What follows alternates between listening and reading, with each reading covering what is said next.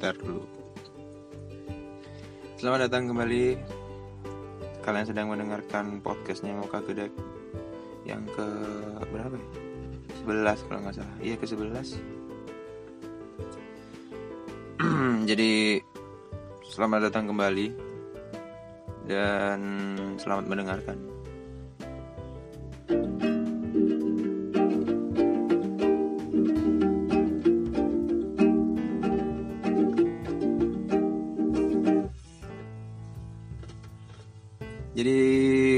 gabung, saya mau perkenalkan podcast Muka Gede dulu. Jadi podcast Muka Gede ini adalah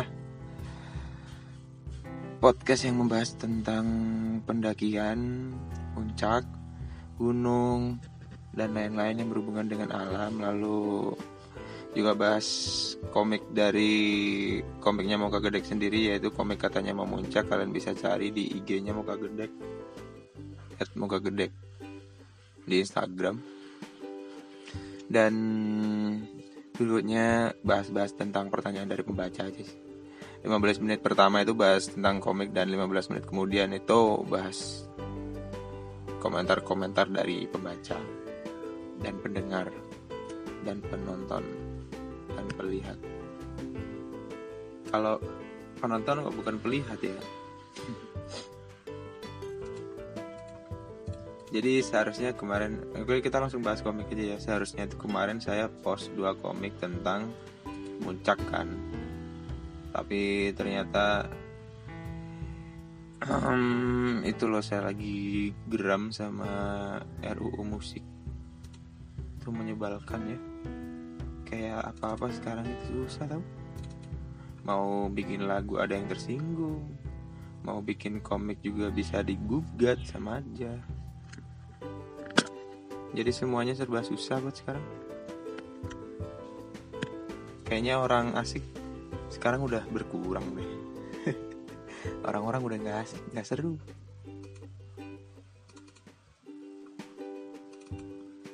Jadi RU permusikan kemarin itu katanya boleh muter musik yang eksplisit ya. Kalian tahu eksplisit gak sih? Eksplisit itu yang ada kata-kata nggak sopannya ada ada kata vulgarnya kayak Versace on the floornya si Bruno Mars itu katanya cuman boleh diputar di media perfilm eh perfilman televisi sama radio itu cuman di atas jam 10 jam 10 apa jam 11 ya? Jam 10 sampai jam 3 pagi itu boleh diputar.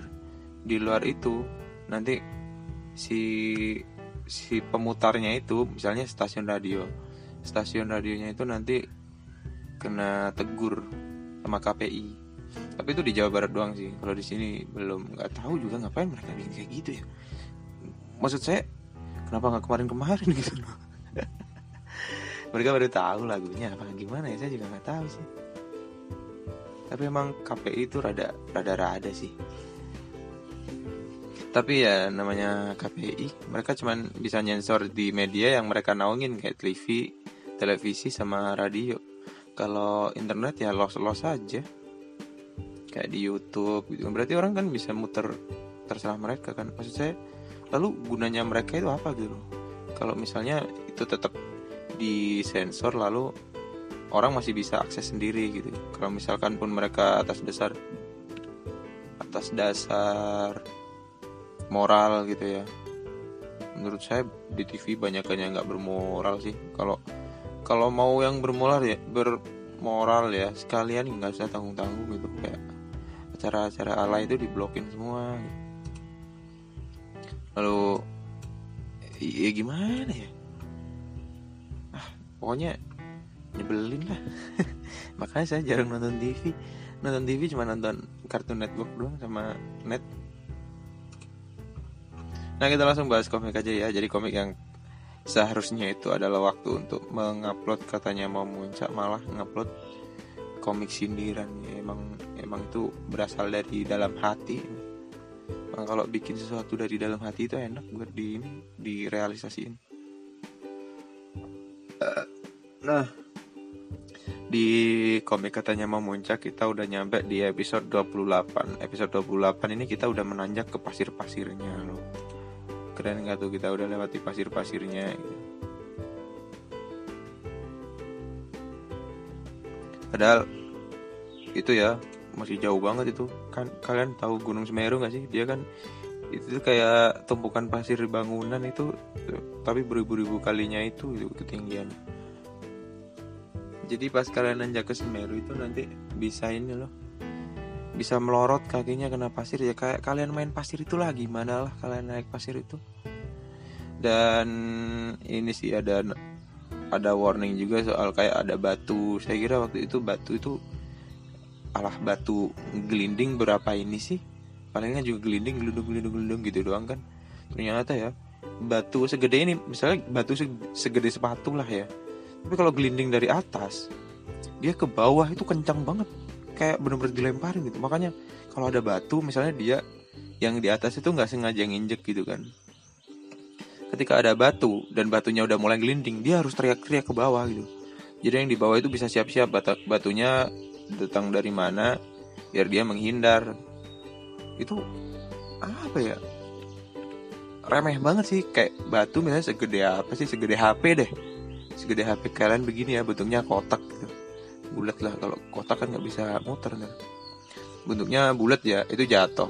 Nah ketika dia gelinding di di awal-awal dia gelinding ya kecepatannya segitu itu. Tapi kalau udah jauh dia tuh kencang banget itu. Kayak gelinding kencang itu kena kaki sakit banget itu. Kan banyak pendaki-pendaki yang cedera kena batu begitu gitu. Ada batu jatuh ada apa ada apa. Pokoknya sering lah kena gitu gitu lalu tugasnya orang yang ketika ada baru lihat batu ngegelinding itu dia seharusnya ngeberhentiin itu batu terus langsung dibuang ke arah yang bukan jalur pendakian ke Semerunya itu. Seharusnya begitu. Nah tapi waktu itu itu batunya udah kenceng. Dan kayaknya orang yang nginjek itu nggak sadar gitu loh kalau batu yang dia injek itu ternyata ngegelinding ke bawah gitu. Akhirnya batunya kencang banget. Waktu itu teriak-teriak semuanya awas batu awas batu awas batu gitu. Saya ngeremehin kan ya udah bodo amat gitu kan. Batu begini ini. Ternyata saya ditarik sama orang terus saya dimarahin gitu. Kalau yang atas ngasih instruksi itu didengerin jangan ngelamun aja gitu. Soalnya ya di sana itu dingin banget tau. Saya kan pakai sarung tangan itu. Cuman tetap tembus uh, yang paling nggak kuat itu tangan ya. Kalau telinga saya udah pakai berangkap-rangkap ya. Mulai dari uh, kerpus itu yang rasta itu. Terus masih pakai jaket masih pakai mantel masih pakai apa itu tadi namanya? Yang di saya buat tutupin hidung ini lupa aku namanya. Itulah pokoknya. Jadi kalau kepala anget lah tapi kalau tangan bisa nggak kuat banget. Itu tangan saya ya. Kalian pernah mainan es batu di freezer nggak sih? Di kulkas gitu. Nah dinginnya kayak begitu. Dinginnya dingin sakit gitu loh. Ke tangan itu bisa sakit gitu. Kayak apa ya? Nyelekit lah kalau bahasa Jawanya itu. Nah itu tangan sampai saya masukin ke mulut tahu biar anget. Saya makan gitu loh. Jari-jari saya saya emut buset itu bener-bener dingin banget sumpah dingin banget. Saya nggak kuat. Dingin itu bikin cepet capek. Itu tadi karena kan uh, supply oksigennya dikit udaranya ada sih. Ini seharusnya saya tulisnya mana oksigennya udah mulai menipis ya. Bukan udara udara mah ada di mana mana oksigennya yang udah mulai menipis. Jadi bernafas itu kayak nggak sebanyak kita bisa menghirup gitu kalau kita di darat gitu. Jadi di sana itu kayak kita menghirup cuman nggak semuanya oksigen gitu. Waktu itu ya saya kerasnya kayak begitu. Nah kemudian saya tuh udah rencana waktu itu saya ngelamun itu ya ngelamun gara-gara saya udah mau istirahat aja udah capek banget tuh. Udah bener-bener mau berhenti mau pengen duduk gitu loh.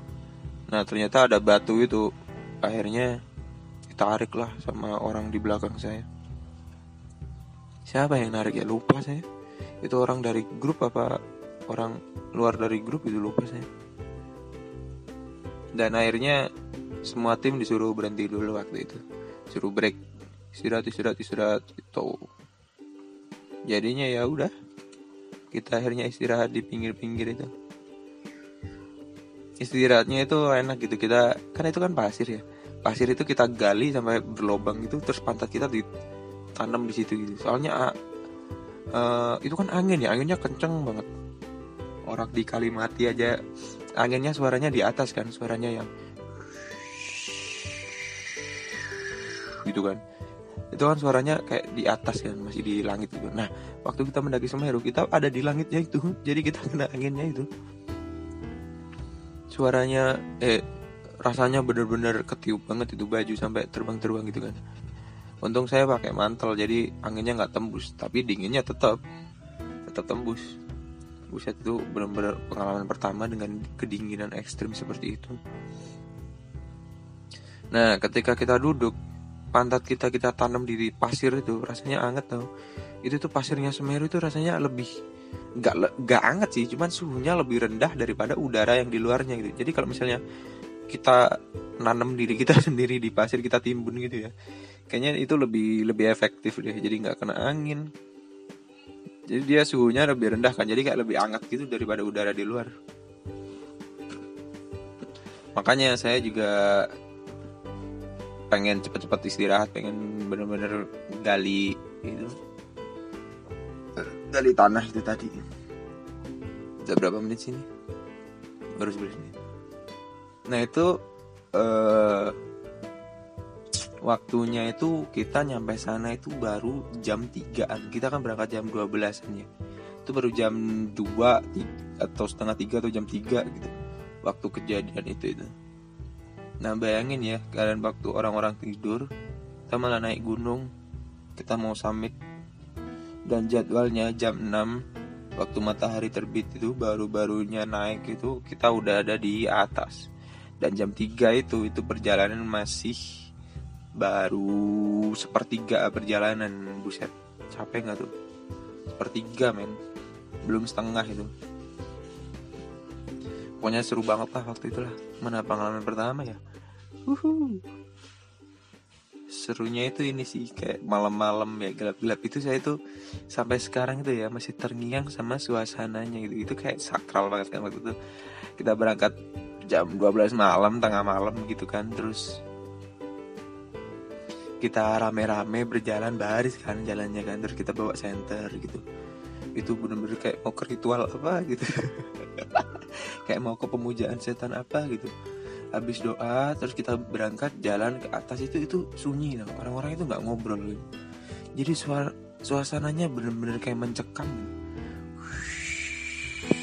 Jadi apa ya itu masih sampai sekarang ya masih terekam jelas di kepala saya gitu loh kita jalan gitu. Terus jaketnya orang-orang itu warna-warni saya ingat banget. Ada jaket yang hijau ada yang kuning ada yang orange gitu. Ada yang merah gitu. Saya pakai mantel warnanya merah kuning hijau ya udah mewakili mereka semua. Terus jalan satu baris terus kita nggak ada yang ngomong. Kita semuanya diem gitu. Saya nggak tahu ya mereka kenapa diem. Kalau saya diem sih saya mikir waktu itu kan saya bisa nggak ya nyampe puncaknya. Kalau mereka saya nggak tahu. Mereka memikirkan hal yang sama dengan saya jadi waktu waktu ke gunung itu benar-benar nggak ada pikiran juga mau modus-modus sih. Waktu itu saya masih masih murni saya masih suci. Nggak jahat seperti sekarang. Ya mau ada cewek mau nggak ada cewek waktu itu di gunung waktu ke Semeru pertama kali itu ya bodoh amat lah. Saya benar-benar fokus tahu naik gunung. Fokus bertahan hidup takut mati saya waktu itu di sana.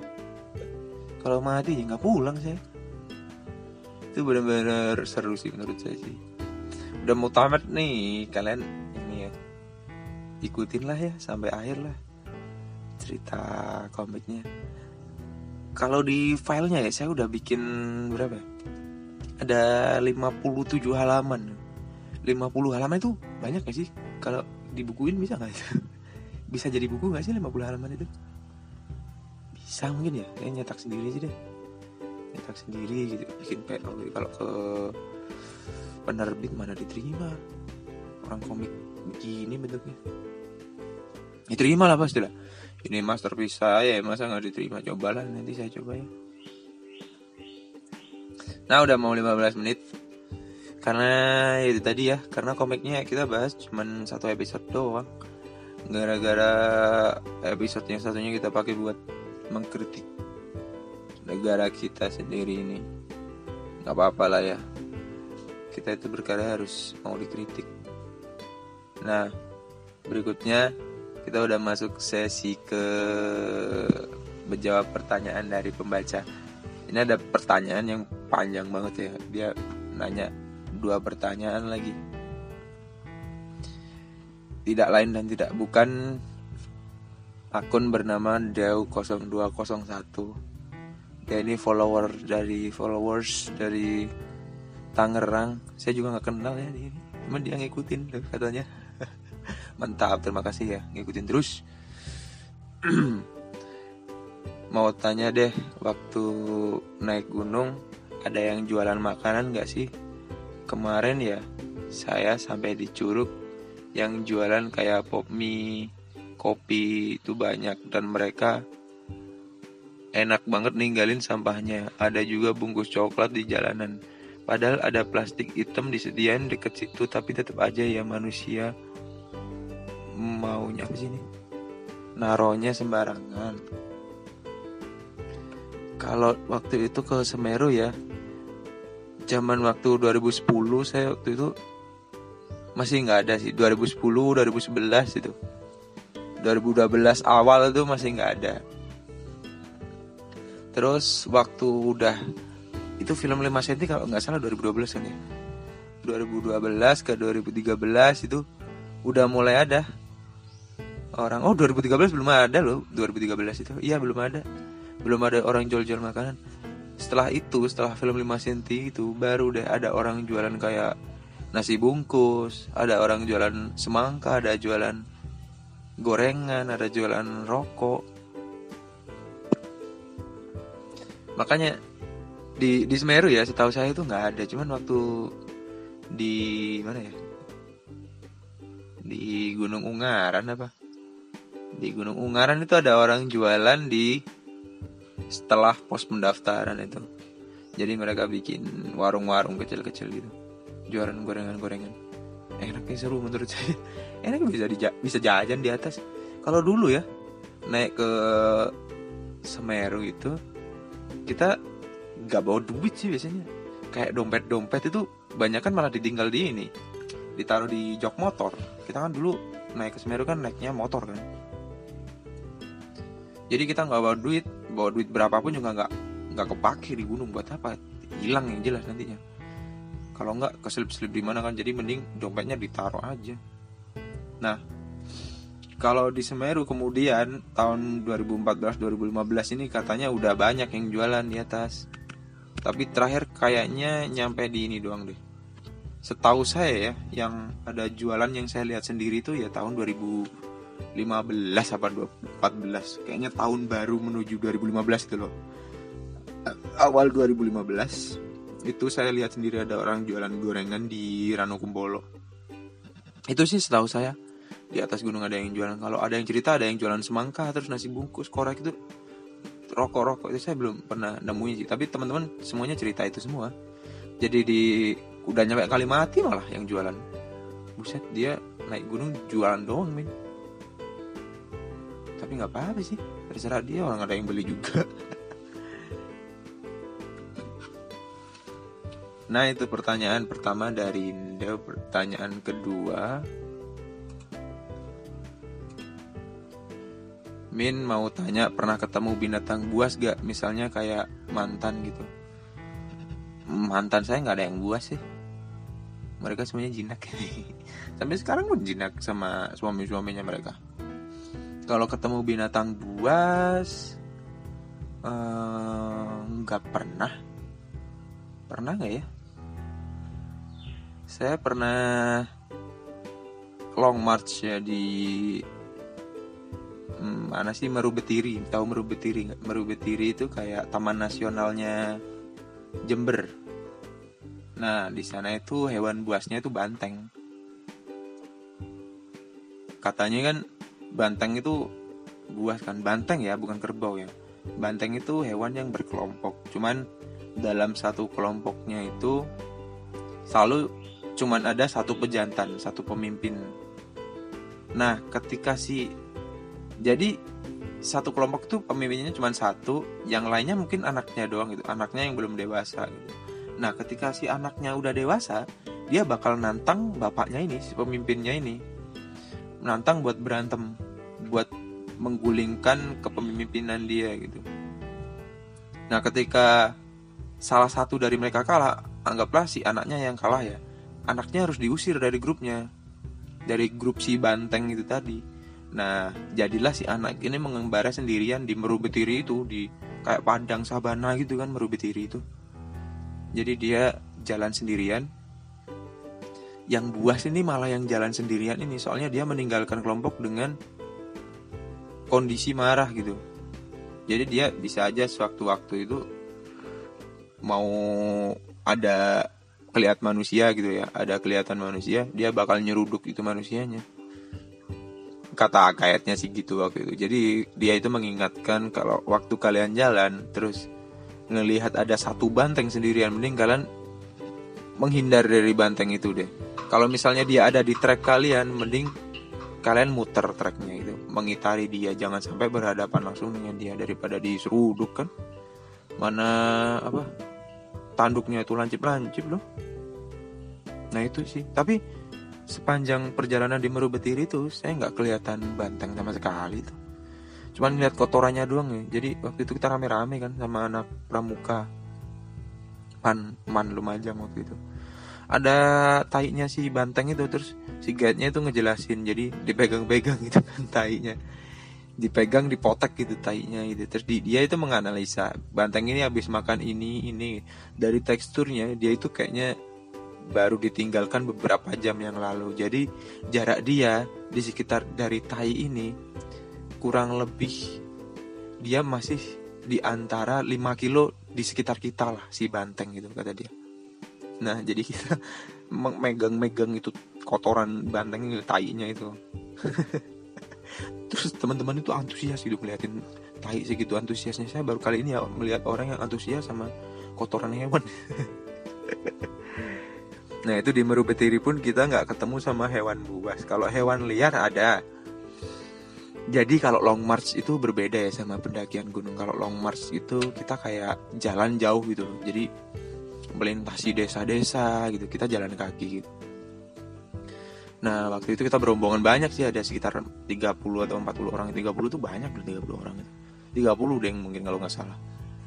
Kita berombongan banyak itu kemudian kan kita menuju ke pantai ya namanya itu Bandi Alit pantainya. Pantai kayak terisolasi gitu. Keren banget loh. Burungnya bagus-bagus terus di tengah pantainya membentuk kayak cekungan gitu kan. Kalau cekungan itu apa ya? Palung. Eh palung mah yang ke bawah ya. Tanjung apa apa gitu. Pokoknya itulah ya. Pokoknya pantai yang cekung gitu loh. Jadi dataran daratan pantainya itu masuk ke dalam gitu kan. Nah terus di cekungannya itu ada kayak tebingnya jadi kayak pulau mini gitu. Nah pulau kecilnya itu banyak burung-burungnya gitu terbang ke sana kemari. Uh, bagus pokoknya deh di sini. Tapi kalian jangan ke sana ini nanti kalian cerita-cerita ke teman kalian nanti rame. Burungnya makin lama makin sedikit. Nah kalau di Bandi Alit itu hewan liar sih saya ketemunya itu. Itu kan berhari-hari kan berjalannya selama berapa hari ya? Kegiatan itu tuh kalau nggak salah kita jalan kaki itu lima hari atau enam hari gitu nah kan kita tidurnya sembarangan gitu nggak tidur di hutan kita uh, gelar terpal gitu lalu kita tidur kita pakai sleeping kita tidur gitu. nah saya kan orangnya susah tidur ya. Jadi saya duduk-duduk sendirian gitu loh. Ya di pinggir jalan gitu kita duduk-duduk sendirian di situ sambil makan snack waktu itu. Malam-malam kan sinyal nggak ada pulsa nggak ada. Ini mau ngapain HP juga bukan Android kan nggak bisa mainan juga akhirnya duduk-duduk doang sambil ngeliat-ngeliat gitu. Terus ada suara kayak grik grik gitu. Bisa deg-degan banget waktu itu. Lalu saya memberanikan diri untuk melihat ke depan. Dari semak-semak hutan itu ternyata ada mata gitu besar. Ternyata ini ki, kijang atau rusak atau kancil ya nggak tahu ya. Tapi besar dia. Matanya itu besar terus bentuknya dia itu besar juga kayak kayak apa ya kayak domba ya. Kayak kambing gitu. Cuman lebih besar lagi lebih besar dari kambing. Itu rusak mungkin ya. Tapi tanduknya kecil kok. Pokoknya itulah. Buset keren banget dia kayak hewan supernatural tuh. Apa ya cantik gitu keluarnya kayak megah gitu elegan gitu keluarnya. Kakinya kepanjang tuh. Terus dia sambil bentuknya itu dia ngedongak ke atas gitu loh. Sambil melihat ke atas gitu wow keren banget. Dia sambil makan makan daun-daun gitu. Cuma dia sendirian gitu. Saya diem aja sih mematung gitu. Takut nanti diseruduk lagi. Padahal dia cuma rusa rusa atau kancil saya nggak tahu. Gitu. pokoknya sejenis itulah. Terus hewan berikutnya ya masih di Bandi Alit itu saya ngelihat ini monyet. Monyet itu sialan tuh ngambil ngambilin sempak. Kan kita kan ada kayak cuci baju gitu kan di sungainya gitu kan terus kita jemur lah. Kita jemur kan di rumput di, ditaruh bawah gitu. Ternyata banyak monyet-monyet di sekitar sana. Bajunya pada diambil ambilin dong sama monyetnya. Dia lari-lari gitu. Apa sempaknya temanku dibawa sampai ke atas pohon gitu. Terus sama temanku dilemparin kan. Baru beberapa jam kemudian gitu terus sempaknya dijatohin sama si monyetnya itu. Kasihan. Kocak lah itu di Banyal itu tuh keren banget sih. Lalu hewan liar berikutnya yang saya lihat langsung dan nggak pernah lihat sebelumnya itu tupai. Tupai ya tupai itu lucu ya tupai itu ternyata. Tapi dia penakut sih lari-lari gitu mau disamperin lari. Saya kira bisa dielus-elus itu palanya. Dan kemudian itu di Semeru itu tupai itu di Semeru perjalanan dari Ranukumbolo ke Ranupani udah mau pulang. Terus hewan keren berikutnya itu ini ayam ayam hutan buset itu bagus banget itu kayak burung tau. Bulunya itu panjang-panjang terus dia tuh lompat dari dahan ke dahan gitu. Jadi dia kan nggak bisa terbang dia cuma lompat-lompat doang gitu, pakai sayapnya itu. Terus itu ekornya buset kayak cendrawasih gitu loh sampai ke bawah sampai melungker ke bawah gitu. Bagus lah pokoknya. Itu sih hewan nggak bukan hewan buas ya nggak pernah saya ketemu hewan buas. Bukan jodohnya berarti Terus itu ya Deo 0201 semoga menjawab. Pertanyaan berikutnya dari sahabat saya di Surabaya, Gaban 24 underscore. Pengalaman paling buruk waktu muncak hmm, rata-rata muncak itu uh, nyenengin semua sih menurut saya seru-seru aja. Tapi cuman ketika waktu itu pernah sih ini nggak bukan paling buruk ya ini buruk waktu itu muncak sama teman-teman kelas gitu. Ya kecewa lah sama solidaritasnya waktu itu. Itu bukan paling buruk sih. Paling buruk itu saya pernah mendaki ke Semeru selama empat hari. Nah kan empat hari di Semeru nggak ada sinyal ya nggak bisa main HP juga gitu. Ternyata waktu udah turun udah pulang udah perjalanan pulang naik pick up waktu itu ya dari Ranupane menuju Lumajang. Itu ternyata nenek saya meninggal di Malang sehari yang lalu. Jadi ibu saya keluarga saya yang di sini udah pada berangkat ke Malang semua. Nah akhirnya saya berangkat sendiri ke Malang naik bis. Itu rasanya sedih banget tuh kayak meratapin nasib gitu sepanjang jalan saya nggak bisa ketemu nenek. Itu sih paling buruk menurut saya jadi waktu habis pulang dari muncak senang-senang pas baru dapat sinyal ternyata banyak miss call dari mama saya. Dia bilang kalau nenek yang di Malang udah meninggal. Ya itu masih sedih banget itu. Itu sih pengalaman paling buruk waktu muncak. Kalau waktu muncaknya sih jarang ya meskipun ngeselin itu rata-rata menyenangkan semua seru-seru aja Dan berikutnya dari Mbak Cemara Karenina. Karenia apa Karenina sih? Dek, gedek, kaosmu tulisannya jus apukat. Suka banget sama apukat. Kan cemek-cemek kayak sayur yang digodok itu. Hahaha. Mbak Cemara, bahasamu itu sangat Indonesia sekali ya. Pokoknya artinya pertanyaan dia itu kaosmu tulisannya jus apukat. Suka banget sama apukat. Kan becek-becek kayak sayur yang direbus itu. Hahaha. Iya saya suka banget sama apukat. Gak tahu apukat itu menurut saya apa ya buah yang ajaib gitu. Kok bisa ya dia itu luarnya keras begitu tapi dia bisa jadi enak kental-kental gitu. Ya. buah ajaib nggak tahu itu enak banget. Terus ngebukanya makannya itu dikupas. Dikupasnya itu bukan dikerokin pakai sendok gitu loh tapi dibuka dikupas kayak pisang gitu loh. Jadi dipotong jadi empat lalu kulitnya itu kita kupas kayak pisang gitu. Terus waktu udah dikupas kan tinggal dagingnya doang itu. Nah itu dimakan langsung itu wow, enak banget itu. Kapan-kapan saya bikin tutorialnya lah. Ngupas alpukat yang baik dan benar. Suka banget sama alpukat. Iya mbak cemara pokoknya saya suka banget sama alpukat nggak ada yang mengalahkan buah itu cuman kalau kebanyakan saya enak juga sih yang lainnya yang saya suka apa ya anggur itu suka terus semangka biasa aja alpukat sama anggur sih soalnya dua buah itu susah buat didapetin mahal lagi Pertanyaan berikutnya dari Oke Jack. Mental health seru kayaknya bang. Buset. Mental health ini ya. Aduh berat banget itu. Kapan-kapan kita bikin sesi sendiri aja tentang itu. Atau anda mau saya wawancarai tentang itu? Kali aja anda mau menerangkan sesuatu kan dari mental health kan.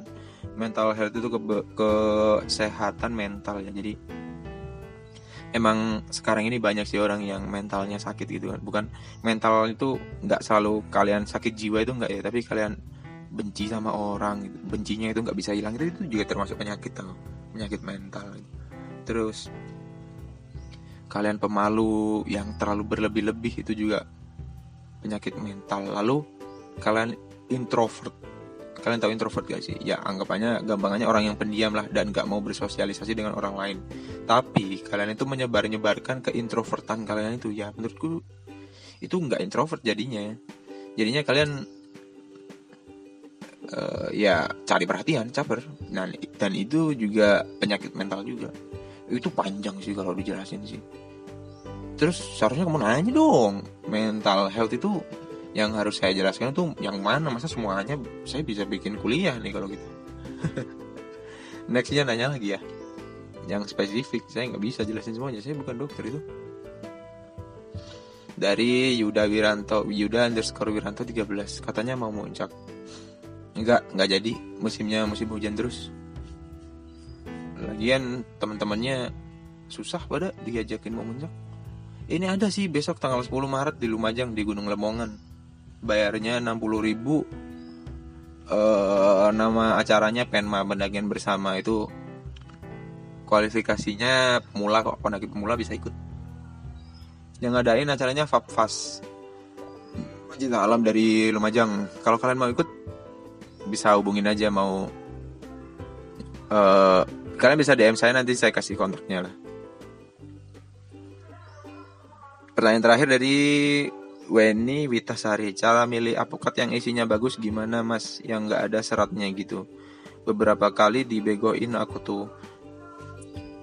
Oh gini nih. Jadi nih kalau kalian mau beli apokat ya. Apokat itu kan kalau dulu ya kalian bisa beli matang. Tapi kalau sekarang penjual itu malah rugi. Kalau misalnya jual matang itu besoknya ada busuk kan? Nggak nggak hari itu juga dia bakal laku kan nah kemudian si para penjual ini ngakalin jual apukat yang setengah matang mau matang jadi kalian tinggal ngediemin doang di rumah gitu diimbu kalau bahasa saya. Kamu juga ngerti lah orang kamu orang Lumajang tuh.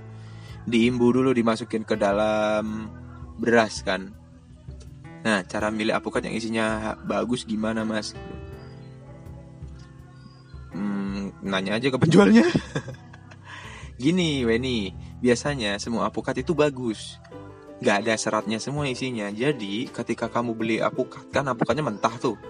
Ketika kamu imbu di dalam di dalam apa beras, dia itu sama kayak mau nanam apukat baru. Jadi si apukat ini akan membaca, dia mengira dia itu ada di dalam tanah. Jadi ketika dia udah empuk, itu dagingnya kan kalau mentah kan keras. Nah, ketika dia empuk, dia itu udah mau proses pembuatan tunas. Dia udah mau bikin tunas dari daging apukatnya itu. Makanya dia keluar seratnya. Nah bagaimana cara biar nggak ada seratnya gitu? Kamu kan habis beli terus di iniin ditaruh di beras. Itu ditaruh beras itu pertama kamu nanya dulu ini matangnya berapa hari mas? gitu. Tiga hari mungkin mbak gitu kan. Lalu kalian masukin beras kan tiga hari. Pokoknya sampai empuk dikit lah. Kalian pencet-pencet itu udah rada empuk gitu. Jangan terlalu empuk banget. Rada empuk. Lalu ketika kalian sentil apa ya digini-giniin nah itu suaranya tuh udah nggak sekeras waktu dia mentah. Dia udah kayak buk buk buk gitu. Nah, kalau udah kayak gitu, langsung masukin ke kulkas. Nah, kenapa dimasukkan ke kulkas? Karena suhunya dingin. Dia itu bakal membaca kalau dia itu nggak ada di dalam tanah. Jadi dia nggak harus mengeluarkan uh, seratnya dulu. Apa? Serat itu sebenarnya akarnya tahu. Akarnya dia. Jadi dia belum ba belum bakal mengeluarkan si akarnya itu tadi. Jadi pertumbuhan dia itu kalau di kulkas itu kayak melambat gitu. Jadi dia bakal dia tetap bakal keluar seratnya cuman dalam waktu yang lama. Mungkin bisa seminggu lah paling lama. Saya tuh paling lama nyimpan apokat berapa hari? Lima hari kalau nggak salah. Dan itu nggak keluar seratnya sama sekali karena ditaruh kulkas. Ketika udah empuk dikit waktu kita naruh di dalam beras, kita imbuh di dalam beras, kita langsung pindah ke kulkas. Nah itu dia bakal menghentikan pertumbuhan akarnya itu tadi gitu ini jadi beberapa kali dibegoin sebenarnya kamu bukan dibegoin Weni tapi kamu yang pokoknya itulah ya. Jadi itu tips buat kalian mendapatkan apukat yang enak. Jadi sebenarnya seratnya itu gak ada. Apukat itu awalnya nggak ada seratnya semua. Ya itu kalau kelamaan dia di luar ruangan di kulkas ya khususnya harus di kulkas. Kalau nggak di kulkas dia akan tetap mengeluarkan seratnya itu tadi akarnya itu tadi. Karena dia ngebaca bahwa dia udah berada di suhu ruangan dia harus menumbuhkan akarnya untuk membuat pohon baru. Begitu sih apukat itu. Jadi nih kalau kalian mau nanam apukat lebih mudah nanam apukat yang dalam bentuk buah bukan bentuk biji. Itu akan lebih cepat sih tumbuhnya. Itu ya tips untuk mendapatkan apukat yang enak sekali. Dan itu pertanyaan dari pertanyaan terakhir dari Wenny, nggak ada pertanyaan lagi. Kalau ada, karena after record berarti mm, dijawabnya minggu depan ya. Terima kasih buat yang mendengarkan. Semoga hari kalian menyenangkan. Terima kasih juga sampai detik ini kalian masih membaca komik muka gedek. Jangan lupa beli tote bag ya. Tote bagnya muka gedek di store-nya Muka Gedek at Toko Gedek. Untuk daerah Lumajang kalian dapat free ongkir loh. Enak tuh dapat free ongkir. Yuk yuk yang mau beli jangan lupa beli ya sekalian mengurangin sampah plastik di bumi ini. Sekalian sekian podcast Muka Gedek mau undur diri dulu. Udah mulai lapar nih. Assalamualaikum warahmatullahi wabarakatuh. Om Swastiastu, salam sejahtera untuk kita semua. Bye bye.